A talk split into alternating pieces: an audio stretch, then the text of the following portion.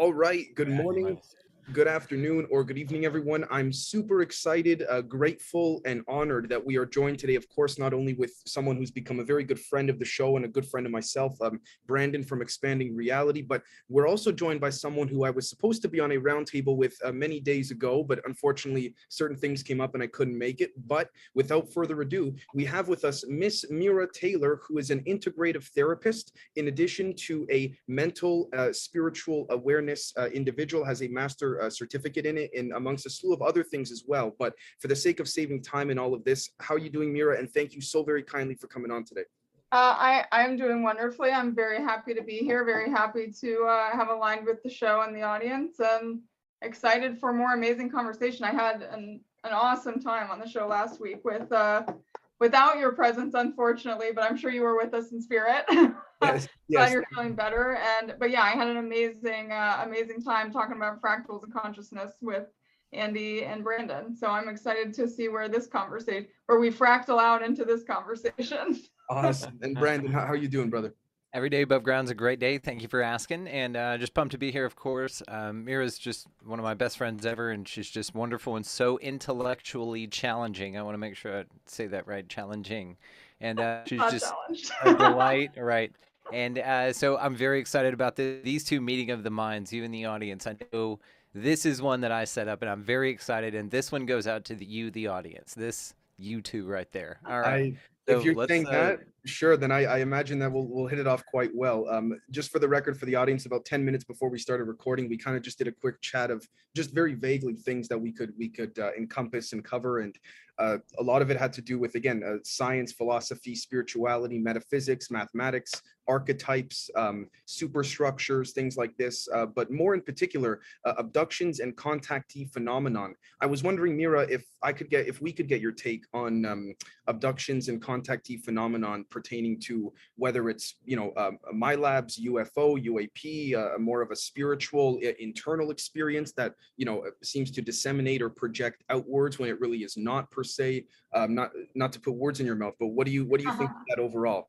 Oh, well, we're pretty in tune then. So ever since I really got into concepts of, some of the older concepts of religion or spirituality that, were the concepts of gnosis. So my business, Moon and Room Wellness, is called Gnostic Wellness, because the concept of gnosis or enlightenment to me is, all about that inner journey that we take. And so my theory with the abduction process is that it's actually, it kind of plays into the micro macro concept that, we are both an individuation within the universe and the entire universe itself. And so that when we have when people have an abductee experience, it's not necessarily that they're being beamed up to a ship, but that they're kind of being taken inward to a part of their universe that's got a lot of questions for what the F is God doing in our universe? We want to study. And so for a lot of people, they're like, well, why and how would that happen? But, you look at something like CERN, where we have an obsession with the God particle. And so, I basically got to the concept of understanding that I'm sure there are other dimensional beings and other, universal entities that have the same interests as we do. And that, by finding that sort of very small apportionment of light, like what CERN's looking at, that we could have a similar experience as an abductee, that, we're the thing being studied under the microscope, or that we're the thing, being taken inward consciously to another dimension that exists inside of us that we just don't really have a conscious awareness of on a daily 3D basis.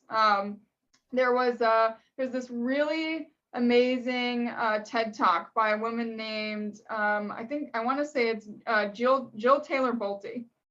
And she is a woman who was a neurologist who, and like, as weird as it is, this is like one of my happy blanket TED Talks that I watch like once a month. But she was a neurologist who grew up with a brother with severe schizophrenia. And so she spent most of her, that's why she went into neurology and all that. Long story short, she had a stroke. A really severe stroke, and she was still because of her understanding as a neurologist, she was still very aware as the stroke was happening of the states of consciousness she was in, and how different the experience was mechanically for her as the left hemisphere of her brain would shut down. So, you know, in that context to this, she had this experience where, because she basically fell into herself, she felt the expansiveness of herself. And so, you know, it's just sort of fascinating from the context of us thinking that we're being, you know, taken somewhere else as just this, instead of being taken inward to ourselves to understand maybe some deep inharmonious things that are happening within our own psyche, in our own personal consciousness, or, you know, just something that occurs because there's a part of us, you know, if we're someone, for example, who has an obsession with trying to figure out creation, that there's a part of us that then would be obsessed with trying to figure us out as creator. So that's kind of, you know, it's sort of a little bit all over the place because it's. But that speaks to the micro and the macro of observation. Yes. Right. Right. Now, wow. Okay. Okay. So you're riding my wave here in this regard, so, or vice versa. But does this speak, in your opinion, to anything having to do with what's called non-locality? In quantum physics, where it's there, but it also isn't simultaneously? So I think that what people are experiencing is their total nature, you know, of being and non-being simultaneously, which is realistically what God's perception would be, is to both be and non-be all at once, because all that total mind knows is the fullness of total self in the present moment. So even the concept of time, right, is something that gets removed a lot of times, pun intended, for abductees, but that from a linguistic standpoint, a lot of what falls away for us when we have those sort of experiences is a lot of the spatial terminology that we have linguistically applied to time, even though time and space are supposed to be inherently separate. So, you know, we think about, and we kind of spoke to this last time or last week on the show too, but that, you know, we talk about how long time feels, or, you know, how, you know, when we describe the future, how we'll talk about it being ahead of us, but that there are some cultures who speak about and have the context of the future being behind us. Again, these are all spatial perspectives that only exist because of our 3D format of understanding and the application and definement of linguistics to that 3D understanding, but that once you remove the physical realm that we're also used to, we lose all those defining points of spatiality when it comes to the concept of non-locality. So you lose it because you lose that linguistic 3D awareness that we've all gotten so comfortable with applying to things like time. You know, if you exist outside of time, well, you can't have spatiality anymore because we've attached so many defining, you know, words to it, basically, would be my perspective on it. Right. Thank you so much. Do you find it, well, first off, let me say, I take it you're familiar with the Platonic solids, the different shapes that seem to comprise the core superstructure or blueprint of what we're currently living in or experiencing, the triangle, the cube, the sphere. Yes. So Brandon and I have talked about this too, that Platonics and Platonic solids are very Euclidean from a geometric standpoint. And so to me, they lack a dimension of emotion, I would say, is the biggest thing. That, you know, the reason I am more fascinated by things like fractal geometry and hyperbolic geometry is that they have that sort of concept of being breathing and alive in that emotional sense, that there's like an emotional experience you have when you look at fractal geometry, whereas when you are experiencing the more simple formats of Euclidean geometry, which of course is all we're ever taught in public education, right? Yeah. We learn to unlearn. You know what it's kind of like, though? It's kind of like a snapshot of the moving.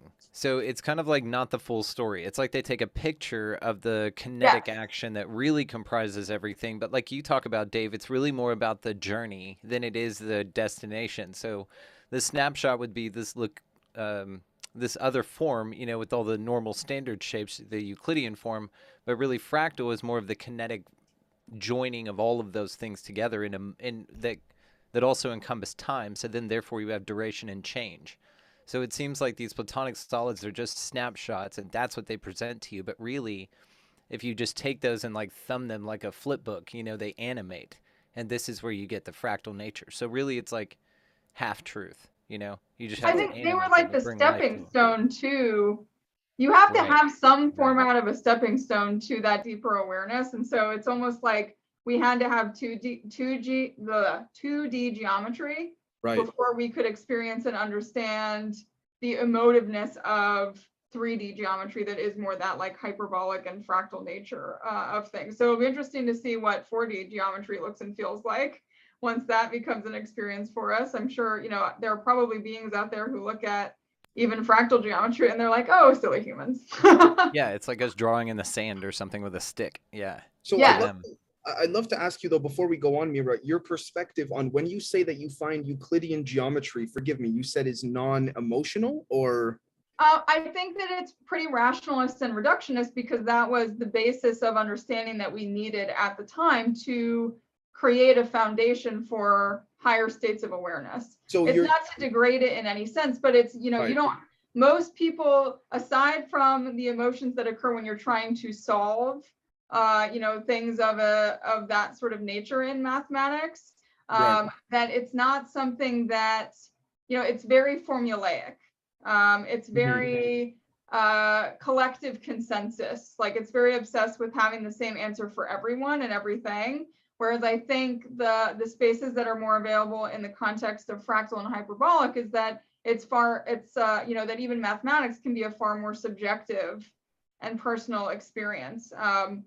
The guy who invented and discovered is another argument point even within the major players of mathematics, but the guy who invented and or discovered fractal geometry, Mandelbrot, was actually seen as someone who basically was causing problems for the mathematical world, because it's not necessarily that it went against Euclidean geometry. I think it built upon it, but it's to me it's not dissimilar to the relationship that Freud and Jung have.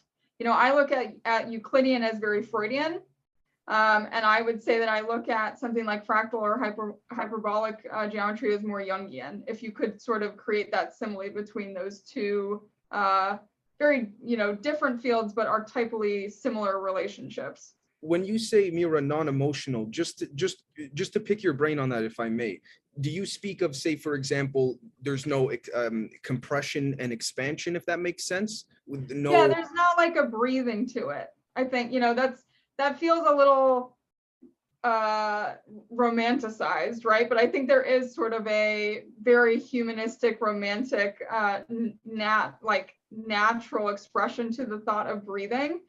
Even from a religious standpoint, the breath of life is something that is very important to most of the origins of almost all forms of spirituality. That there are people who believe that the word Yahweh was actually invented because it was the first sound we heard was the sound of breath, the Yah and the way. That's literally what it sounds like when you breathe, if you get quiet and listen to it. So I think that it's just missing that breath, that again it's like it's flat. We know that it's flat, even though you give dimensionality to it from a sort of illusionary standpoint, right? Like we all know that you can draw a cube on a flat plane and create a sensatory experience or understanding of the intent for dimension, but the dimensionality is still technically lacking in that space. And so even when you work with fractals, that's kind of true too, until unless you went into a totally immersive experience where let's say you put on the 3D immersive glasses and experience like that, I think would be a cool experience for fractal geometry, because then you could see the tangibility of the true 3D depth of it. Even when you look at, the Mandelbrot models and stuff, it's still kind of flat feeling because we're either looking at it on a screen or on a picture or whatever it is. So I would love to see actually some experiences for people with things like fractal geometry, where you can go in and you know, I'm sure Tony Stark would love that, right? Is that whole concept of like the projection that's more movable and truly 3D in front of you. What were the set of models you referenced there? So the Mandelbrot models, so he was the first person to use a computer algorithm to generate them also, which is pretty fascinating. Okay. And a fascinating convergence for me is that I actually, my family knew a guy, an artist named Siri, who was the first person to do graphic design on a computer back in the late 80s. He did something called The Fly. It was a computer generated model, but they came around at the same time, which is sort of fascinating because The Fly is still the thing that they study the most to understand epigenetics too. So there's like a weird correlation for me as far as how those things connect to each other also, even though they express themselves so differently. Okay, wow. Well, first off, thank you so much for bringing all of this up. I actually have a little bit of a list I wanted to go through with you here. Yeah. So speaking of which, I just did this a handful of days ago, speaking of synchronicities pertaining to my notes here. I'm going to show in a second, but for the audience, the first drawing is hyperbolic geometry. The second one is Euclidean, and the third one is elliptic. I'm wondering, Mira, if this would be a good visualization of what. Yes. Okay. So yes, because I think, you know, so we'll talk about synchronicity as far as that whole concept of spatiality and time, because synchronicity is a completely non-linear, non-chronological experience to have. It's like for me, I am very intentional. One of the affirmations I use every day is that I am living and existing on the concept of time that would be synchronistic, or as the Greeks called it, kairos time, or opportune time. Okay. Which is, you know, basically existing on the time that is built around the subconscious intuitive awareness of patterns that are epicentered to you and your own personal psyche, instead of the collective consensus of, you know, what things are. So, you know, everyone can walk into a room and see a cardinal and we'll all go, okay, it's a cardinal. But to me, I've attached a subconscious integrated understanding that it is a representation of wholeness, because it also subconsciously integrates to the understanding of the cardinal directions for me, which from many different formats of spirituality and psychology represented the quaternity or the wholeness, the addition of the feminine or subconscious fourth within a spiritual context that was sort of devoid from a lot of biblical scriptures. Does this speak to the postulation of I am, therefore I think, rather than the other way around? Ooh, you know, I think that that's an excellent Zen cone. Do you know what Zen cones are? Honestly, no, but it sounds it's super intriguing. So I'd love to hear. Cones are Buddhist riddles that Buddhist monks use to, they're almost always a paradox of some kind, and it's used to sort of pry open the mind of the individual, the student or the disciple, if you will, to the potential, that fullness, that potentiality in all directions that exists, you know, that there's no right answer to it. So in that context, you know, that we want to choose one as one or the other happening first or becoming before the other. And for me, it's gotten to a place of simultaneity, that they happened. We don't necessarily have to make a choice point, that our duality mindset is obsessed with making a choice point about those things, but that there's also a total possibility that things happened much more simultaneously and less chronologically than we want to, as far as, you know, how creation started even. That speaks to, in my opinion, omnipresence. Not just I guess you could say quaternion presence, but omnipresence. And not only that, to me as well, that, wow, okay, that speaks to, again, a scalar waves, because they're rotating in spinor states that only have magnitude, no particular direction. They are everywhere and nowhere simultaneously in that fluctuative sense. Would you agree with that in that regard of perceiving things that in that way as well? So yes. And you know, even the concept, like we'll hit on the linguistics of that, because if you didn't know the words I am, or if we hadn't created language to describe the words I am, would you have a sensation of I amness? You know, from the context of even a plant, does a plant or a tree understand the concept of I am and being, or does it see and view and experience itself in a totally different way because of that lack of linguistic understanding or belief system that we as humans seem very obsessed with? You know, a tree still is, right? But it doesn't necessarily have the context of I am, but we know that they have consciousness and that they think. That's been kind of proven scientifically. There's an amazing woman named Monica Gagliano who does a lot of work with that and is actually starting a company for sonic midwifery that has to do with plant consciousness being shared with human beings. But that whole thing of I think, therefore I am, I think that you know, there's a possibility that those things had to emerge together. That they didn't necessarily emerge one or the other. Duality was needed in order for there to be a focal point of comparison to the other. Right. What if it's the paradox of the question itself? Because if you think, therefore you are, then the reason that you feel that you are is because you think. So. Well, and by the way, you can think that you are not. Well, that's true. That leads you to that. But if the reason that you think you am is because you think you am. And so that's the thing, right? And so I think, therefore I am. Therefore, if you don't think, therefore you're not, right? I mean, that's the inverse of it, right? If you just walk it backwards, the natural state would not to identify as self. Yet you're self-aware, like entropy, that you've got limbs and shit. I think of entropy and negentropy when you go there. See, right, because now you're talking about separating from self and becoming an I am. I am declares yourself separate from other things. This is when you start relationing your world out and relativity comes into play. And you're over there and I'm over here. And then this is where judgment comes in because you're told to judge things in preference to what you prefer. And so you get on this really deep rabbit hole with this. But the answer in that parable, I think, is if you just walk it completely backwards and you say, I am not, I am, therefore I'm not. So therefore, if you don't think at all, then you don't think that you are in anything. So I think the lesson there is not to separate from self in that way, from source in that way, by creating self. But now, see, to both of your points, no disrespect, Brandon, I'll probably lean more towards Mira's point here. I don't blame you. Would one not need the opposing pillar to even derive a sense of some, I guess you could say, some sort of independence in that thought in which yes, it seems like the thinking is the creation of duality, like the fact that you thought about it and therefore made a judgment call in some way, even as an observer. Therefore, now you like the first thing that you judge, the first thing that you think about.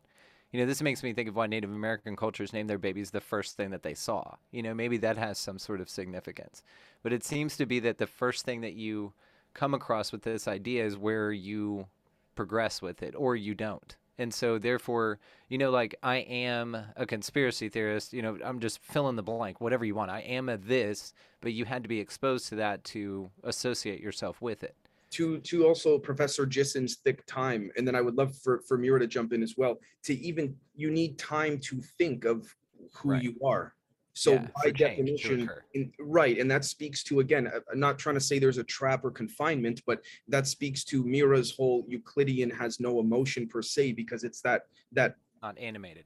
It's not animated, right? There's that lineage of stability, when in reality, what we call instability, which I think there should be another word for it. But again, that speaks to the duality of our confined language. There should be how we want to make one of those things good and one of those things bad. It's the judgment. That's what I mean by judgment. Yeah. Right. And so therefore you separate and then you gather things in your mind and in your world that you prefer over other things, right? Like this picture frame my wife picked out because she liked that over another picture frame. And so now we just have that one. So it's just like your life, right? And you do this with thoughts, you do this with energies, you do this with all sorts of experiences, right? And this is, again, an argument for consensus reality in my view, because it's so subjective. And especially when it gets to time, especially when it gets to your perception of yourself. And to what you said, Mira, about plants being self-aware, and we know that. Self-awareness is what they say, but that's our delineation. That's like the way that mankind thinks that something thinks about itself. And so I think that they're like consciously sensory aware, but I don't know if they are aware of well, that's not true. No, I you know, I think that they kind of exist in, you know, just a different format of it. But the thing you said about children earlier is interesting, because There are psychologists who have proved that babies don't understand the concept of I am or being an individuated thing until they're like a little over 1 year old. That, you know, that there's no, and I don't necessarily agree, or, you know, I'm not taking sides on this, but there have been psychologists who have sort of rationalized that to, because there isn't an I am state of consciousness in a baby, that it doesn't retain a individuated sense of soul self or self until it has that conscious awareness of the state of I amness. So it's just sort of fascinating. They don't see themselves separate from their mom. I've seen those studies. That's crazy. They just don't see themselves as separate as anything. And this is one of the things that was fascinating about Jill Taylor Bolte's whole talk that she did on TED. Is she said one of the first things she noticed when she was having the stroke in the left hemisphere of her brain shutdown is she fell against a wall, and she said the boundaries between my hand and the wall completely disappeared. That she could not. That there was just like consciousness, and she could no longer separate herself from anything around her until like her conscious mind would turn back on and be like, hey, yo, Jill, you're having a fucking stroke. Go call the hospital.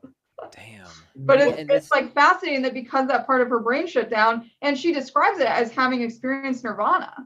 Yeah. That state of like not knowing the boundaries between yourself and any other part of creation or materia was what felt like enlightenment or nirvana to her, and not necessarily, you know, the other way around. Because it dissolved individuation. It like mended you into the one. Now you're everything. And so it's a very comfortable, amazing feeling. Yeah. I think babies kind of experience that. Like they don't necessarily like, you know, they also are linguistically unaware for the most part too, which is sort of fascinating what that does to the state of consciousness, even for us at a level of materia experience. But yeah, it's just sort of, it's interesting that there could even be a possibility for that sensation or awareness within consciousness because of something like a stroke, and then someone could come back and kind of speak to that. One of the other funny things about that talk is that when she came back and she realized she was having a stroke, her next thought as a neurologist was, how cool that I get to experience this. Wow. Oh my gosh. Which totally resonated with me because I feel like I'm that kind of person too, where I'd be like, oh my God, how do I observe this? This is fascinating. Like, that's how I'd be if I got abducted. When I get abducted and they let me remember, I'm sure I'm totally annoying to those things because they're just like, oh God, this motherfucker again. And just asking a bunch of questions and shit. Well, speaking of abductions, I did want to just quickly come full circle on that. Speaking on Platonic solids and Euclidean and non-Euclidean geometries, do you find in your personal research, Mira, that pertaining to abduction and or contactee phenomenon, there's a reoccurrence of the Platonic solids or Euclidean shapes or even non-Euclidean shapes? So I think it depends on which, not to apply too much spatiality terminology to it, but which dimensional part of yourself you're being taken to. That maybe it is the more two-dimensional foundational structure that needs greater awareness or strength of understanding applied to it. And so the entities or experiences that you partake in that sense might be more two-dimensional because maybe they're trying, you know, maybe they have to reach out to the third dimension to be able to evolve into the third dimension. That's something that has to happen for us. And so, you know, I think that there's even a simultaneity there that we can lose our sense of what, you know, even 2D format experience or understanding or mathematics is intended to be for us. But that, you know, for me, I look at, like, we talked about this last time, that for me, if I think of what non-3D dimensional beings would appear to me as, or what a lot of people refer to as light beings, that they would be very light-based and very fractal looking versus, you know, more Euclidean looking. But that's my personal perception. I think that, you know, a lot of the things that happen too is that spiritual or non-real entities, astral entities that we experience appear to us in the format of things that we have a deep and resonant relationship with. So this is why, you know, multiple cultures have a format of Christ or Buddha that appeared very different to them, because that was, it looked the most like them, or it had the most resonance for them. And so that was the best way for that dimensional being to create a connection through consciousness to you. But that, you know, the way I experience that being would probably be different than the way you experience that being, because it's just looking for the best way to make a sort of emotional connection to you through the things that you already kind of have a deep reverence or understanding for. The information structures are providing you a certain comfortability that your, whether you want to call it your neurons, the external sensors are more receptive to in an electromagnetic sense. Yeah. Right. So like if you're someone who studies a lot of Euclidean geometry and you have a love for it, right? I think that they are very aware of our emotional connections to the things that we have love for. That they, you know, that those are the formats or visions that they try to share with us as you know, the way they would look to us, because they want to be loved and accepted within us or outside of us. You know, paradoxically, it's probably both. Right. But that, you know, yes, I think that that's why people have such different experiences of these entities, and yet many of them may in fact be the same type of entity. They could be the omnipresent one entity. You know, that there's context within that, even of what logos is, as you know, from a pantheonic sense, that there was the all God that was the total mind of the archetypes, and then there were these more individual deities or archetypes that expressed themselves as metaphors of the human psyche. But always these entities are looking for some form out of a personification that feels comfortable and like something that you love to connect with. Well, right. Now, before we go on, I did want to ask, have you heard of, by chance, the Owl of Minerva from Dusk Till Dawn? Well, I know lots about Minerva and the owl and the Athenian archetype, because I lived it for a long time, happy to have evolved away from it. But I don't know specifically to the context you're speaking of. Okay, can I get your overall perspective, if that's all right, on the owl and Minerva, and why you truly, just asking good faith, why you feel comfortable moving away from it rather than leaning into it per se? Well, so it's sort of Minerva or Athena are a pretty incongruent archetype. Mm. So they supposedly born from their father's mind, right? Not born of anything materia necessarily, but there's a lot of context to the sort of relationships of how that particular archetype treated other women, other forms of femininity that I don't speak to anymore, that was highly competitive, highly envious, right, highly rejective. You know, most people don't know that the story of Medusa, you know, most people hear about Medusa and they associate Medusa as the bad guy. But the origin of Medusa is that she was a young woman, human woman, who was very beautiful, so beautiful, in fact, that there were men who near Athena's Acropolis would speak to her beauty and the potential of her being more beautiful than Athena or Minerva. That's the duality of, we have to label something negative. Well, right. So anyway, you know, basically the other thing that happened is that Neptune raped Medusa. And she ran to Athena's Acropolis, basically or Minerva's Acropolis, to ask her for help, for protection. And because of Minerva's envy of these comments of Medusa's beauty, she actually chose to punish her and turn her into a gorgon. And like there's context to her actually even stating that she defiled the Acropolis by coming there. So, you know, it's just, there's a lot of deeper mythology. I think people know some very basic mythology, especially when it comes to Greek and Roman. I know from my study of it, it's probably my least favorite of the pantheons that I've experienced, because there was a lot of power given to pretty awful masculine archetypes, and also pretty toxic feminine archetypes. Like even the Juno archetype is one that's pretty toxic and envious of other women, and that, you know, doesn't place much conscious responsibility on the masculine or patriarchal archetype that it is sort of contractually obligated to within the mythology. Which, right now, which archetype would you say you are, forgive me if this isn't the best way of putting it, but ideologically subscribe to at the moment, that you lean into the most, that you would recommend to others to delve into in a more good faith, open conjecture setting of approach? Oh, it's a personal experience, honestly. I am at a point where I'm happy that those mythologies existed. I've created my own in my own mind, right, from the basis of the origins of the archetypes as expressions versus personifications. I think that the archetypes have been way over personified over the history of humanity, and that people have a tendency to then sort of idolatrize those patterns or behaviors instead of creating new ones, that they have a tendency to repeat them instead of understanding that they are their own archetypal new expression to become anew. We can kind of get over obsessed with wanting to be a pre-existing mythological archetype instead of self-actualizing as archetypally new, different self.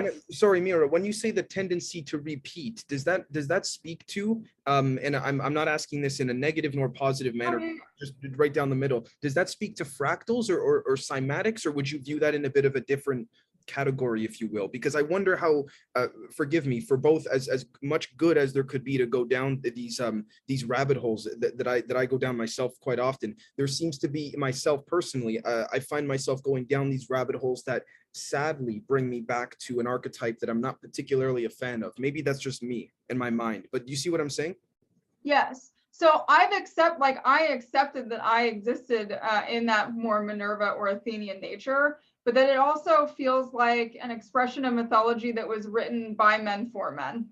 That basically it took the feminine and removed, there was also a very different context of the feminine archetype that was less individuated at one point in, very early Roman pantheons that actually understood Minerva, Venus, and I think Juno as actually one expressive deity, that they were, that all of the archetypes were one woman or one feminine deity that had these different expressions available through her. And so that's the thing that I connected to most, that sort of was a revelation for me of that whole shapeshifter concept of, oh, well, we are all of the archetypes that we breathe and exist in all of these many different emotional expressions.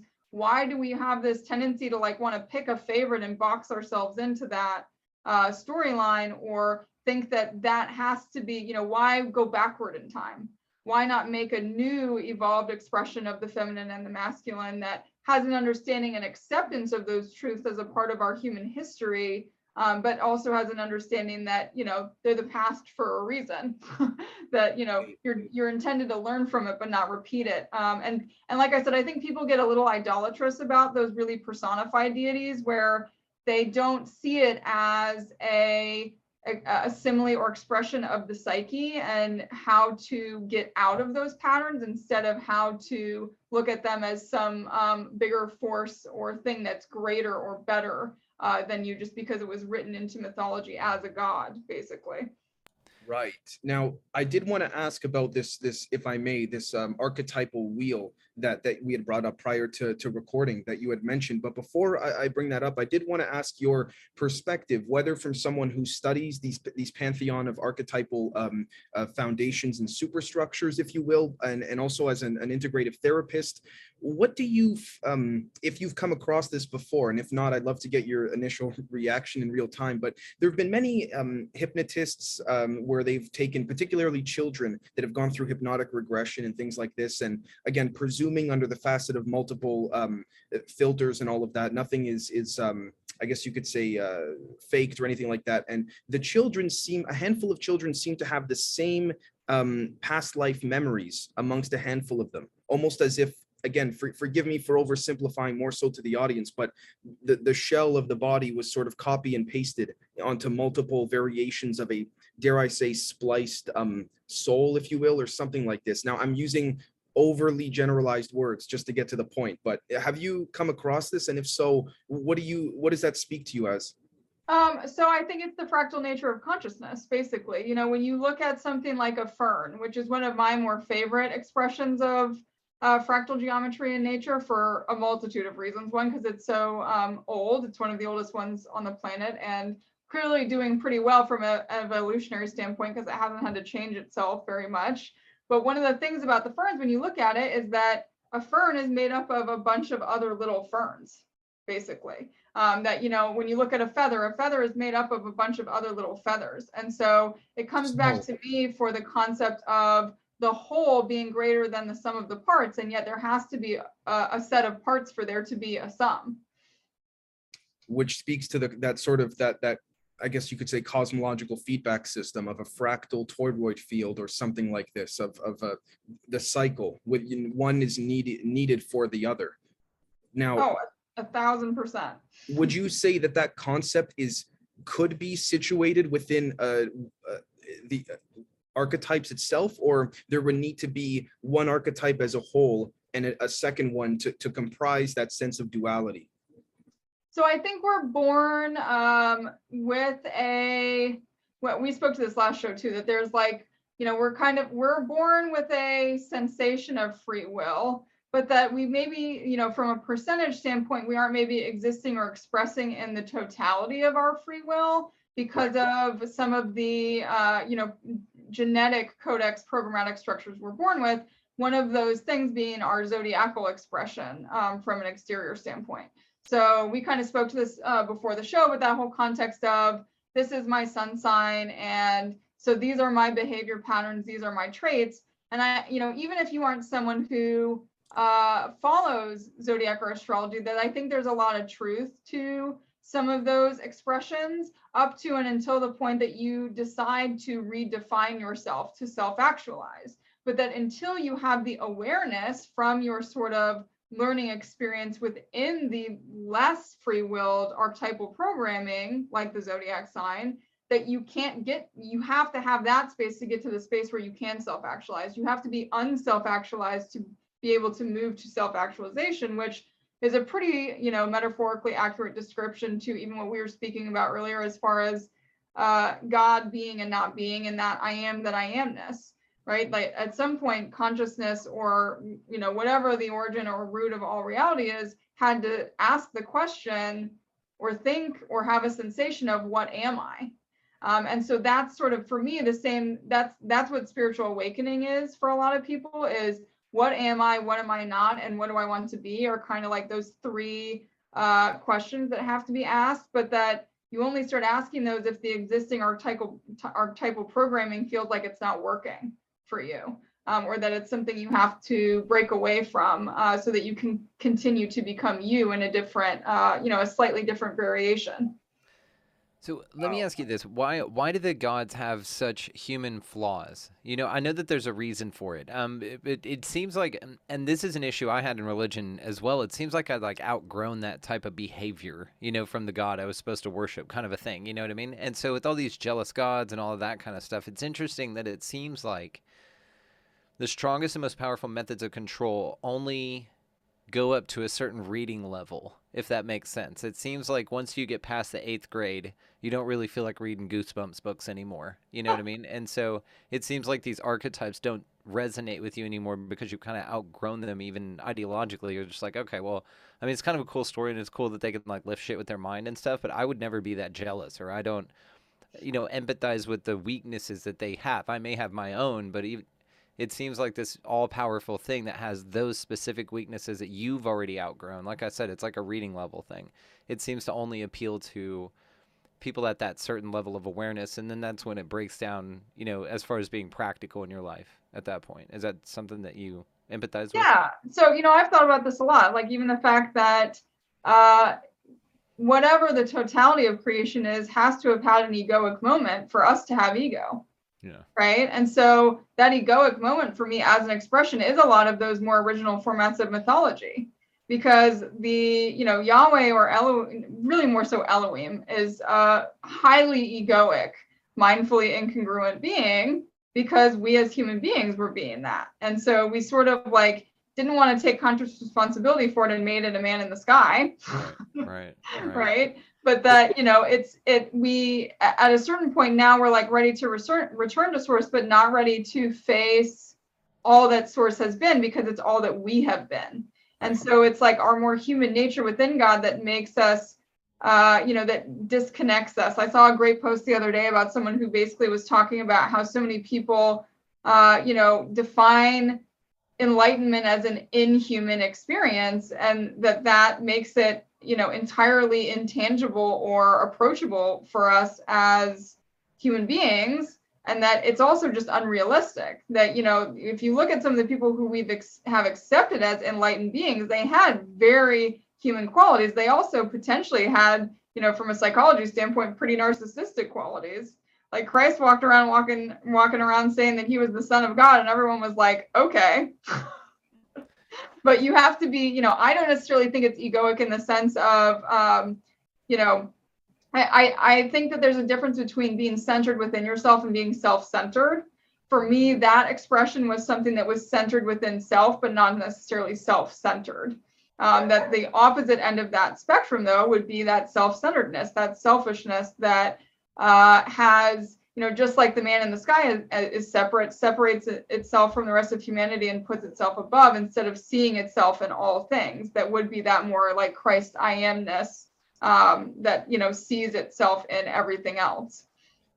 Have you heard of, to everything you just said, thank you so very much. If it seemed like I wasn't paying attention, it's because I was trying to pull up a bunch of papers pertaining to what you were saying. No, I'm that person too. You're fine.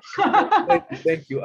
Have you heard of, to everything you just said, something called evolutionary code theory by chance?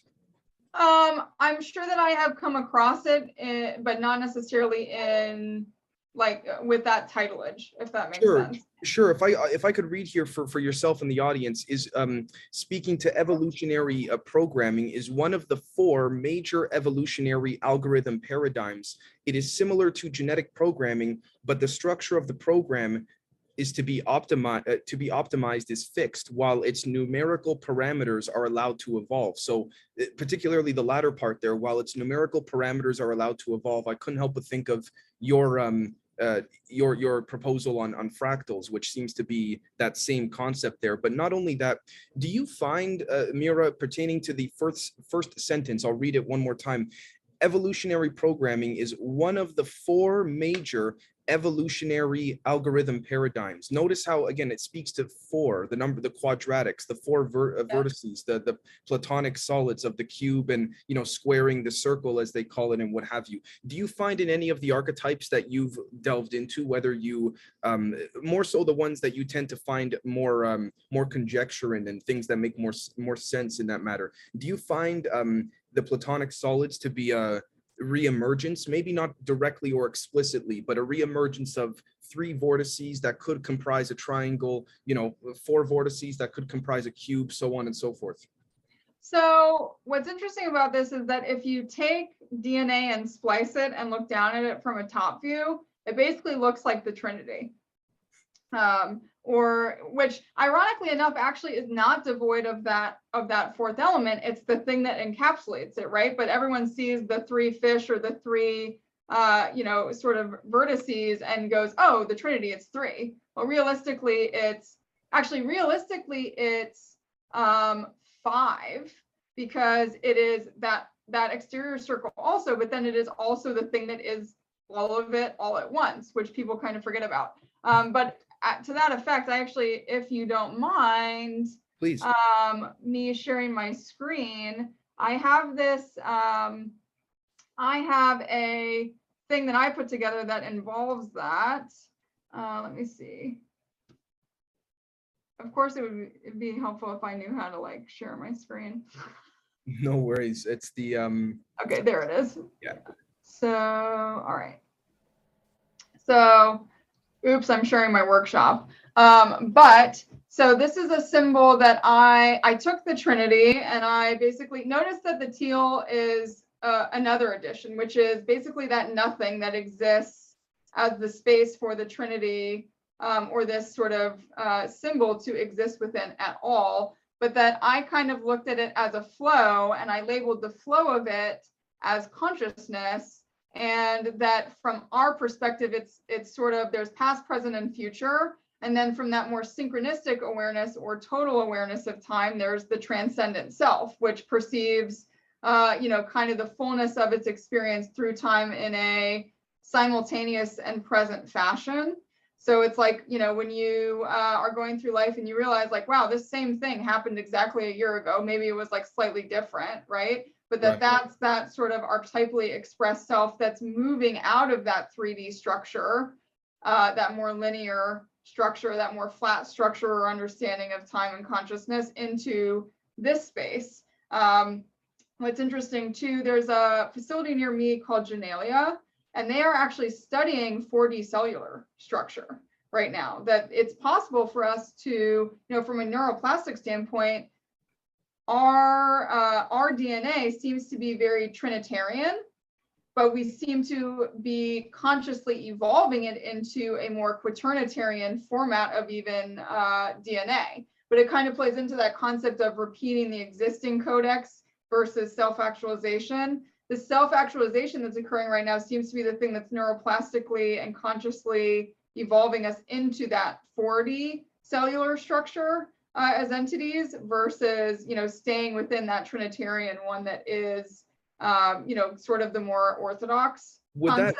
Sorry, Mira, I'm sorry to jump. Would that speak to randomness versus indeterminism or non-determinism? Because randomness would be that you have a preset pantheon of outcomes that have to be sort of inserted beforehand in order for them to be built upon by the task maker, whereas non or indeterminism is something that seems to be something that Sir Roger Penrose claims, admittedly, that he can't describe what it is, but he can certainly describe what claims it is not, if that makes sense. Well, it must be very godlike then if you can't put it into words.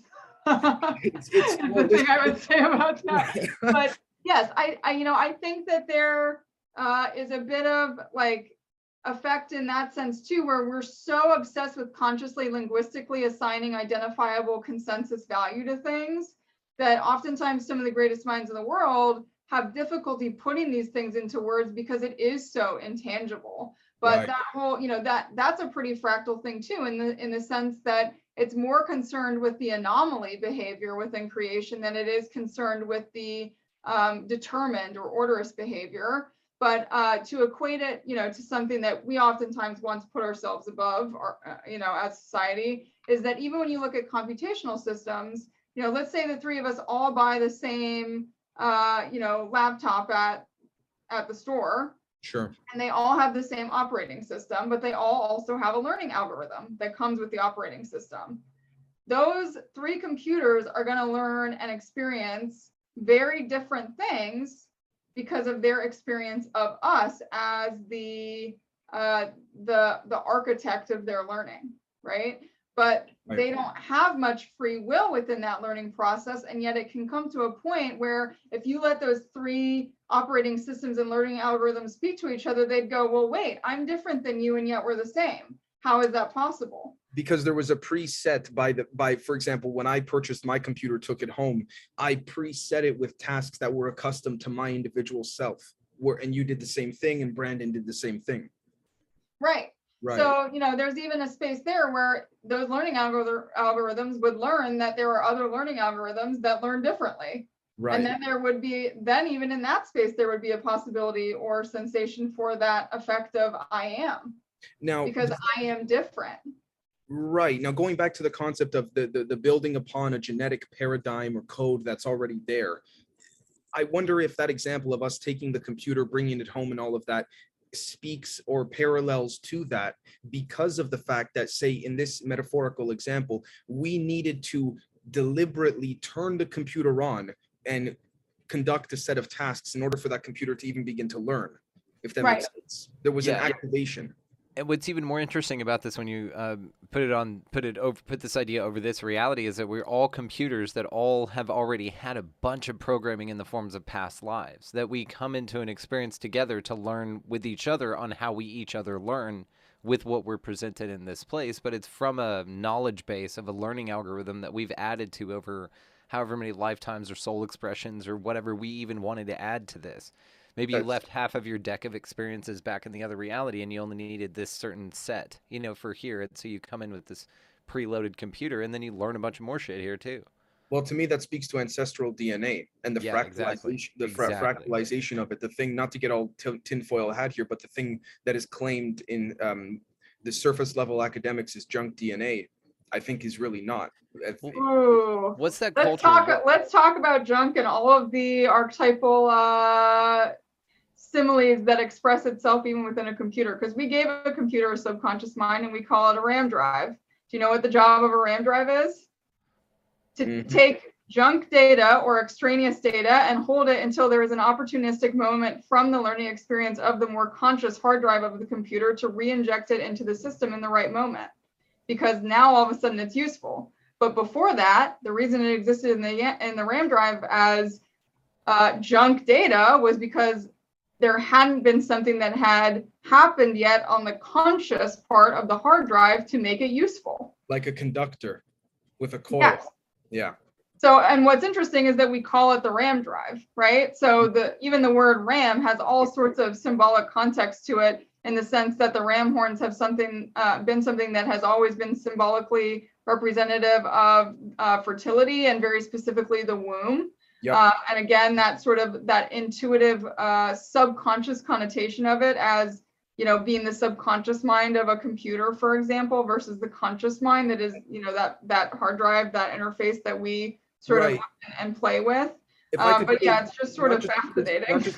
Not just because you're here, Mira, but if I could say, I truly do believe that the feminine energy, the divine feminine, the archetype of that is substantially stronger than that of the male. And it's not about competition, but I say this because based on my own personal research, there seems to have very sadly been a suppression of the divine feministic, source of energy or anything of this, if you will, because I mean, if we think about the concept of, you know, our internal compass is constantly, from an ontological perspective, being swayed, whether it's through advertisements or what have you, you know, external environmental, influences and all of that.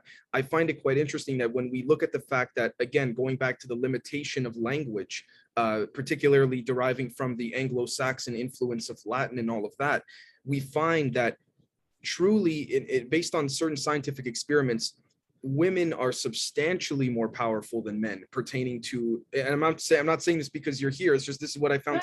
I think I agree with you. I think the difference is that the feminine archetypal expression of creation has never been interested in defining itself as powerful, because it's highly dualistic and competitive, and that's not where the archetypal feminine strength lies. This is another reason why the Athena archetype was one I kind of moved away from, because it felt like one that was far more interested in expressing itself as toxic masculinity to fit the existing pantheonic structure as powerful, instead of existing as its more archetypal original form of the feminine expressiveness that is, you know, that its strength is held in its emotional awareness and its ability to, you know, let things go, for example, or its ability to speak up for itself without being competitive about it. You know, that it can see something that's being unloving and still be loving, but, you know, that this is a very different form of strength than these more conscious patriarchal,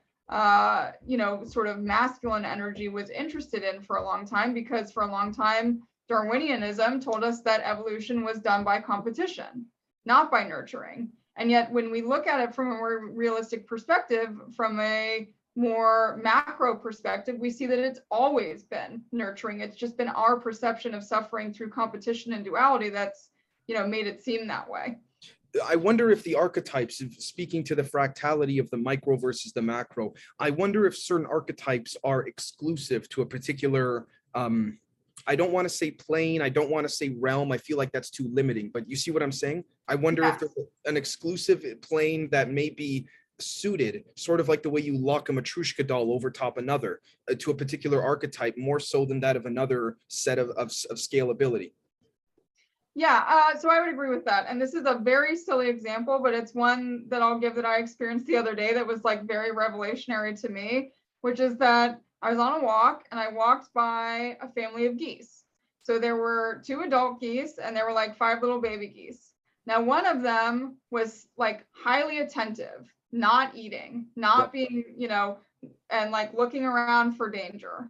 And I immediately thought to myself, like I had a paradoxical moment with it, where at first I wanted to define it as masculine. I wanted to say, oh, that must be the male goose. But then I sort of like started playing with it from a perspective standpoint, from that archetypal awareness standpoint, and was like, well, no, actually, usually it's the mother that's more attentive, that's, you know, paying more attention to the exterior world out of protection, and is sort of not really self-sacrificing, but choosing to not allow itself to be, you know, mindlessly just eating with the children as though nothing else is happening around it. Right. And I realized that we've sort of flip-flopped that in society, where like the way I was raised, I immediately defined that one goose as the masculine, even though I haven't really gotten to know that expression of the masculine very much in my lifetime. And I don't think that very many people have, but that it also kind of really helped me open up to the understanding of how subjective even that is. That whole concept of I am, and that, you know, when you look at philosophical consciousness or spiritual consciousness from even a more Taoist or Eastern philosophy perspective, the consciousness within us is, you know, total consciousness is both. And that you have to find those archetypal expressions within yourself and understand that sort of flip-flopping nature of them too, even through the evolutionary process that has allowed us to be, you know, genetically or phenotypically man or woman, but still come to a more total understanding of the expression of gender through us, as us, in a, you know, in a bigger way. You know, speaking of like those patterns, as far as, you know, repeating them over and over again, you know, I'm at a point now where I've realized, well, at some point along the way, there's got to be a new form of gender that comes along that's like, you know, pretty realistic. Otherwise, gender sort of becomes devoid of meaning within the evolutionary process. So it'll either be that we lose gender as a construct because of how dualistic it is, or there will be new forms of gender that are created, you know, consciously first, spiritually expressively first, but that then they would possibly appear in physical form. And we know this kind of already to be true, because there are people that are born as hermaphrodites. You know, and that as a society, we look at that as a malfunction, but that from, you know, a creative evolutionary standpoint, it really might not be. Well, it's interesting you bring that up, because there was, and forgive me to the audience if this may not be the best example, but there's a show that I used to watch called House, the doctor based out of New Jersey. And there was one episode where he had some parents come in, and they were very frustrated. This was in the mid 2000s. This episode was filmed, as to whether or not their son or daughter was male or female. And he basically, by the end of the episode, bit of a spoiler here, again, was a hermaphrodite. And he said, generally speaking, he goes, in pure medical theory, I'm paraphrasing here, your son or daughter is the perfect male or female. Right. Yet we look at that as anomaly, as, you know, a diseased or incorrect. Well, does that, I wonder if that speaks to the dualistic archetype of, again, there needs to be that pillar of comparison, but why does the pillar of comparison even need to be negative to begin with? And then if you were to open up that set of more, I guess, Venn diagram circles, you then have a macro scale out of the flower of life, if you will. And then how do you compartmentalize, or from an entropic or negentropic state, how do you organize those, if at all? Yes. Sorry, go ahead, Brandon. Oh, I was just going to say that it's very interesting that we kind of experience this dualistic reality, this two genders, this or that, either or, you know, this kind of concept. And so, yes, maybe, Mira, what you're talking about is the next evolution, which is the next concept of even that being null and void, meaning like we've done that. Okay, that's cool. And then we're going to move on. And it even seems that maybe it's something to where it's like a combination locked, where it takes like 4 different species to make a baby, you know, out of the 22 that exist or something. And it'll take like a combination of them on a harvest moon or something, you know, and it'll be this thing. That's how the hermaphrodite happened. Right. And that's the thing, right? It's like Baphomet, right? It's this androgyny. It's this idea that you're yes and no. It's this either or, but it's neither. It's the opposite of either or. It's yes. Well, pre-Orthodox scripture described creator as above or beyond gender. So if we have a society that's very obsessed with the idea of returning to source, where, well, then the direction we would probably be going in is to be devoid of our more highly egoic identifications of things like gender. Very interesting. And you say something like that, you know, to the wrong crowd, right? We're all open-minded here, so we can talk about this kind of stuff. But you say that I'm happy to be the sandpaper you can choose to polish yourself. Well, and that's what's interesting is this is a safe place, you know. I mean, and so, you know, we can talk about stuff like this in a realistic format without ego. And that's what it comes down to, a response like the one that I'm talking about here is this egoic, like, hang on to this old way of doing things. And it's just like all the people nowadays that are screaming for the, you know, getting things back to normal. Well, normal's gone. We've evolved past that. Well, that speaks to what I was going to ask Mira pertaining to should or could or would it be appropriate from an ontological or deontological perspective for ego ability to even be scaled? Is it again, just throwing ideas out that the ego, not to say should, but through some type of archetype of whether it's genetic programming or whether it's through an evolutionary lens of sorts, should there be a ceiling, a metaphorical ceiling, that in that micro macro scalability be like, should ego hit the ceiling at some point, if that makes sense? Guess which archetype is going to best serve you in that situation, ironically? The Minerva archetype, because what did she do? Broke through the ceiling of her father's mind. So, you know, it's not, now there's just an evolved expression of that archetype. You just name the new ceiling or, you know, skull of the psyche of that other larger archetype, but that it's always there to sort of, that its goal at a like very root level is to penetrate through those ceilings to get. So you have a regurgitating archetype of just hitting a bigger ceiling, essentially. Well, I think, you know, a new ocean. You're hitting the tension that exists between two realms, right? So we know this even to be true with the realms of water and air. So we view air as our realm, right? But to a fish, water is their realm. But there is a surface tension that must be broken, that must be penetrated through to go between those realms, basically. That, oh my gosh, that resonates. Well, Brandon, you want to jump in, but that resonates to me, at least personally in physics, looking at a variety of squeeze states and a variety of different, I guess you could say, particle fluctuations within those squeeze states. Please go on with that. I'll save mine. Go on with that. Oh no, please. That's all I wanted to say. Please. I had it and I lost it, so that's okay. No worries. I trust in the power of your subconscious mind to bring it back to you. I know. It'll come back. But no, this is just fascinating. I just love these deep dives, and I knew that you two would hit it off. I knew this. It speaks to the whole concept of the observability in squeeze states, and that speaks to the whole angle of, I guess you could say, the expansion and compression of fractality and of one's perception. Go again, it's like a tensor method. Breathing, yeah, of an elastic of breathing. Like when you hug somebody, you don't hug them like this, you hug them like this. Eventually you need to let go, or else you're going to physically squeeze them to death, literally. So it's that same, right? It's that same idea. That, okay, I just want to say, Mira, I want to thank you, because you actually opened my mind in terms of that, particularly to the ego being scaled, because if you were to stop it at one point, there's still that larger scale in which it's going to reside, because it's part of the archetypal foundation in and of itself. Yes. Yeah. I think, you know, I think people, and even admittedly, even I did this, made an enemy of the ego, right? Because even as I was emerging out of duality mindset, I had to have an enemy to be against to, like, you know, feel like I was getting somewhere. But that I've realized now that I can actually exist. You know, for me, it's looking at it from the concept of, like, how can I use words to define my ego in a way that allows it the most fluid experience? So that's where that whole I am thing came in, because that's really the only only deep defining sustainable identity that I have applied to it at this point, so that I don't attach too much of a limiting self-worth to particular titulages in my lifetime.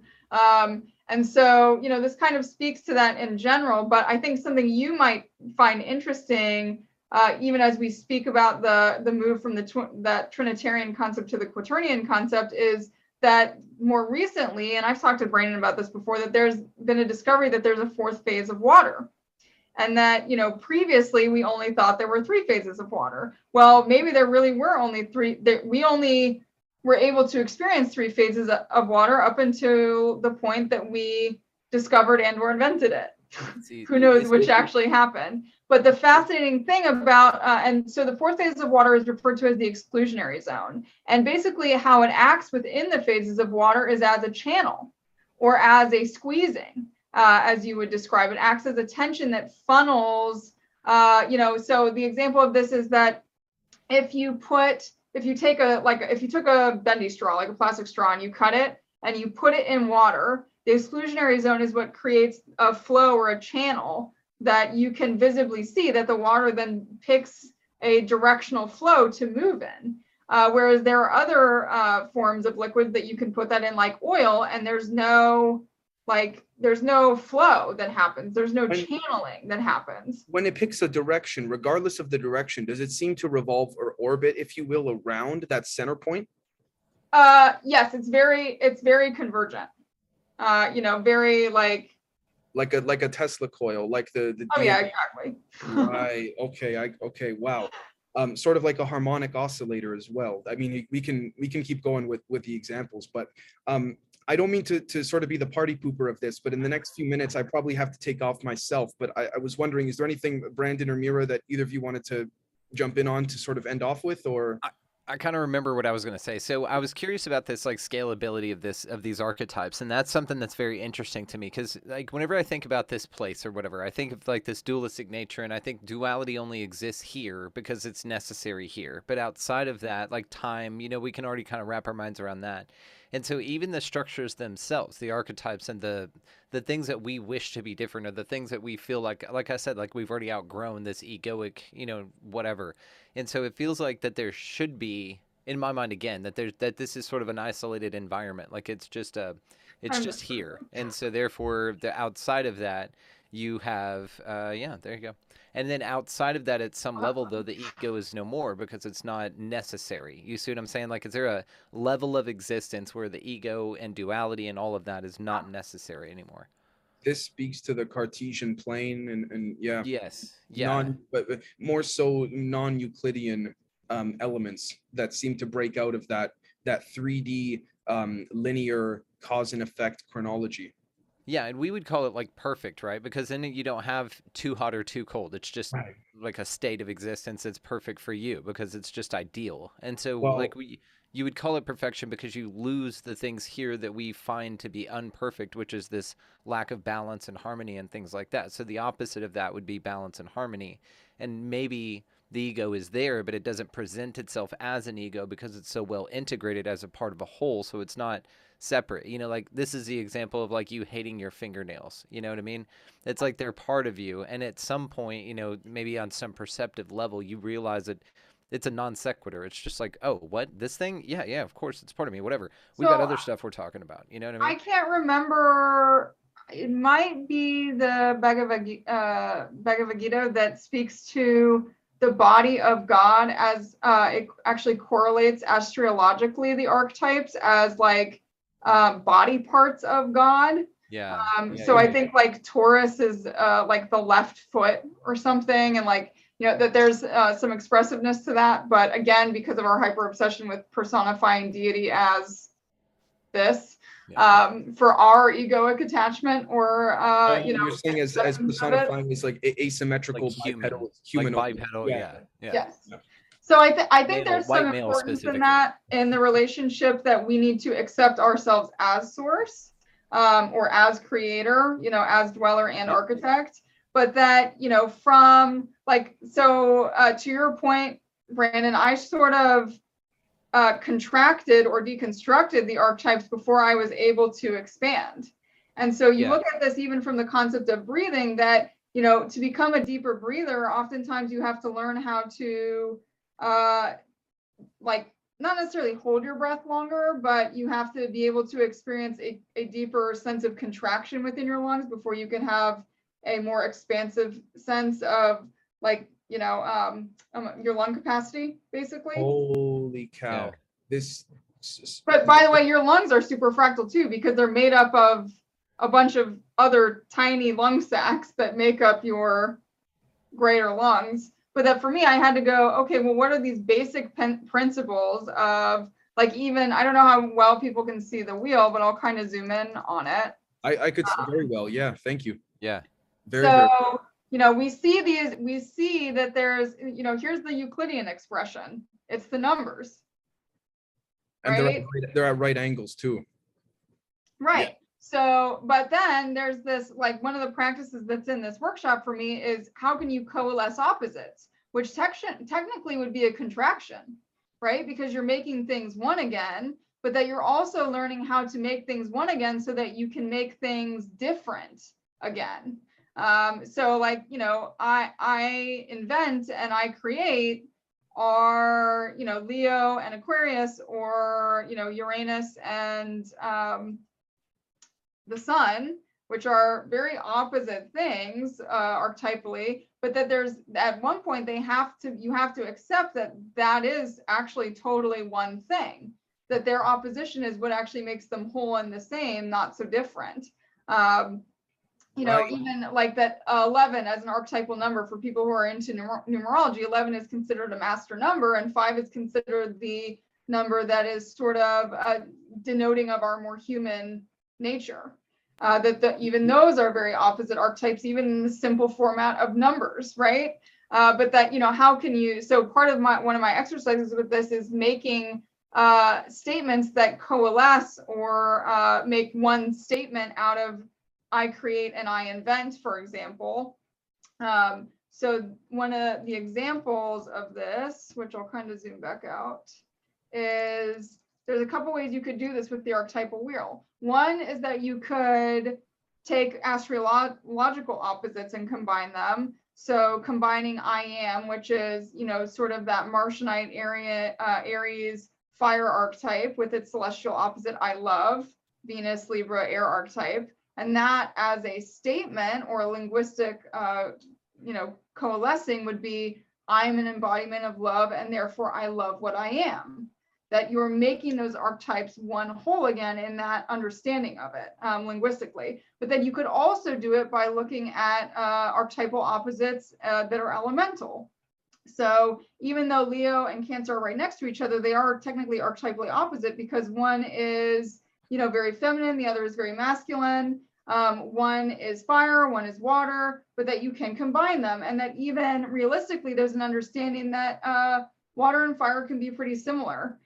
So the statement that I made for this was, I am nurturing to my creations and therefore I'm nurtured by creation. That there's like a paradoxical understanding of making those two things whole again. But one of my revelations for this was that one day I was sitting next to a river, and the way that the light basically reflected off of the water onto a piece of wood, it made it look like fire on the wood.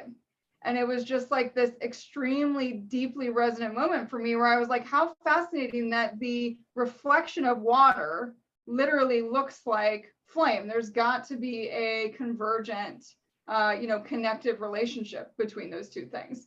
I want to thank you, Mira, because if you want to talk about synchronicities, the question I had, my final question, just to the both of you in general, actually had to do with precisely this. So regardless of where you put which signs on that wheel you try and align, to me, that speaks to, again, that concept of compression, but more so non-destructive compression. Yeah. That seems to be, again, going through that vortex, that spiral, that cone of what's many refer to as non-destructive self-implosion, charge collapse, or whatever you want to call it. Now, to me, this also speaks to what's been coined as zero-point energy, where no matter what you shrink in the, you know, from a thermodynamic sense or in other regards, in the room, in whatever room that you're conducting this experiment in, there is a fundamental force that remains at the center point of that conversion. And I wonder if, again, if such, maybe I'm being overly vague here, but if such ideal archetypes reside at that 0 point, and when pursued, it speaks to the micro and the macro of, you know, zooming in, zooming out, that whole angle there. Yeah, so, You know, I have an interesting relationship with the number zero, because I kind of feel like, you know, again, paradox in place, that zero and infinity are actually the same number with just dualistic expression to them. Because what happens if you take the two ends of a zero and twist it? You get an infinity, right? You get that convergent point. But that's that sort of looking in the mirror that has to happen for us. That's so archetypally representative of what it would mean then to be willing to face yourself in the concept of infinity, that twisting upon itself, that looking within, that intentional deconstruction, right? Like I do this with clients a lot too, where I'm always like, you know, people find walls within themselves and they want to like blow them up and get rid of them. And I'm like, no. There's lots of useful material here. We could like take all the bricks out and make a bridge now with them. Like, let's not just pulverize everything. To me, that speaks to the relationship of realigning. Instead of cause and effect, people think, okay, it has to be this way. So if it's not this way, I'm throwing it out. Who's to say? There could be a realignment or a reshaping of those observables in an archetypal sense that you can then manifest into your day-to-day life to then improve your life. Yes. So, you know, I think, you know, from the context of 0 point, I think that, you know, we're looking at it as 0 point because that's our human perception of it, but that realistically it's the point of the infinitous moment happening all at once. It's just that would feel like nothing to us because it's devoid of a lot of the more human characteristics that are, you know, highly emotive and reactionary to stimuli, but that, you know, creation as a whole doesn't really react much to stimuli, because if it did, then it would be too controlling over the creative process instead of letting it just happen. And hopefully that kind of makes sense. Absolutely. That speaks to a potential interference of the process of assembly of fractalization or defractalization. So that would be sort of an interruption in Mother Nature or the cosmos or whatever the underlying blueprint is comprised of. Yes. Right. Even in fractals, there's got to be a moment where it decides to be nothing to be something new again. Oh, because it's never ending. So it has to end itself. Right. And that takes a conscious decision. Something I was just going to say to wrap this up, and then, but this has been amazing. I knew, you two would hit it off. Yeah, thank you very much. No, thank you. Thank you. This might be a whole new thing here. We'll talk about it. But anyway, so one thing I was thinking about this is how interesting it is that we are on this on the level of scale of perception that we're on. And here's what I mean by that. If we zoom in far enough, it's just a bunch of the same things or potentiality. If we zoom out far enough, all of the concepts of individuality and self and experience all dissolve and they're just gone.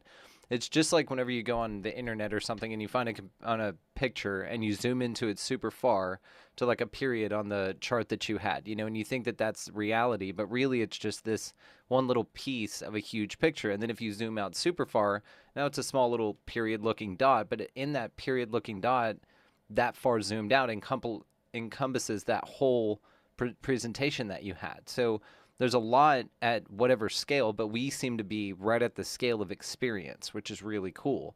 So we're like fortunate to be at this scale. So I just kind of want people out there to kind of think about that as you're going through your day. Like, you, no matter what it is, if it sucks, then you still have the eyes to perceive it that it sucks. And that's a beautiful gift in this model. We're all collectively learning from that. Thank you. I truly couldn't agree more. And with that said, if it's all right for the both of you, Mira, could you please tell everyone on my end of things where and how you could be found? If there's any work you'd like to promote of your own, I'd be more than happy to help promote it. Sure. So I have a website, www.moonandroom.com. And that is for my integrative wellness practice as a therapist. There's all sorts of stuff you can read about how I approach psychology and spirituality as healing modalities in session and sort of the more individual work that's available to people in that sense.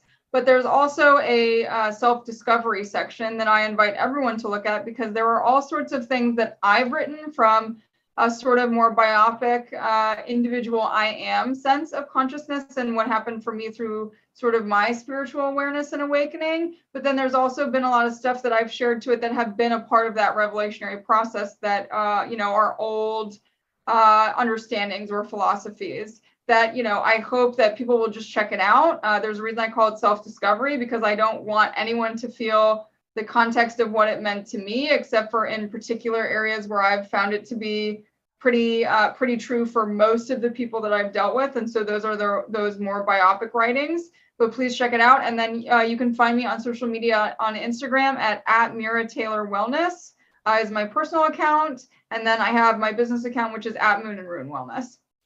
And Brandon, of course, as usual, brother. ExpandingRealityPodcast.com. Thank you guys so much. That'll get you everywhere else. Awesome. And very quickly, just for Brandon's audience, patreon.com/Generation Z, Generation Z podcast on Apple Podcasts, Spotify, Podbean, or YouTube, at Podcast Z on Twitter. And I believe, yeah, Generation Z podcast, no space, no capitals, on Instagram. Thank you so very much, especially to Tamira for coming on. This has been great, truly. Absolute honor. Very happy to be here and grateful for it.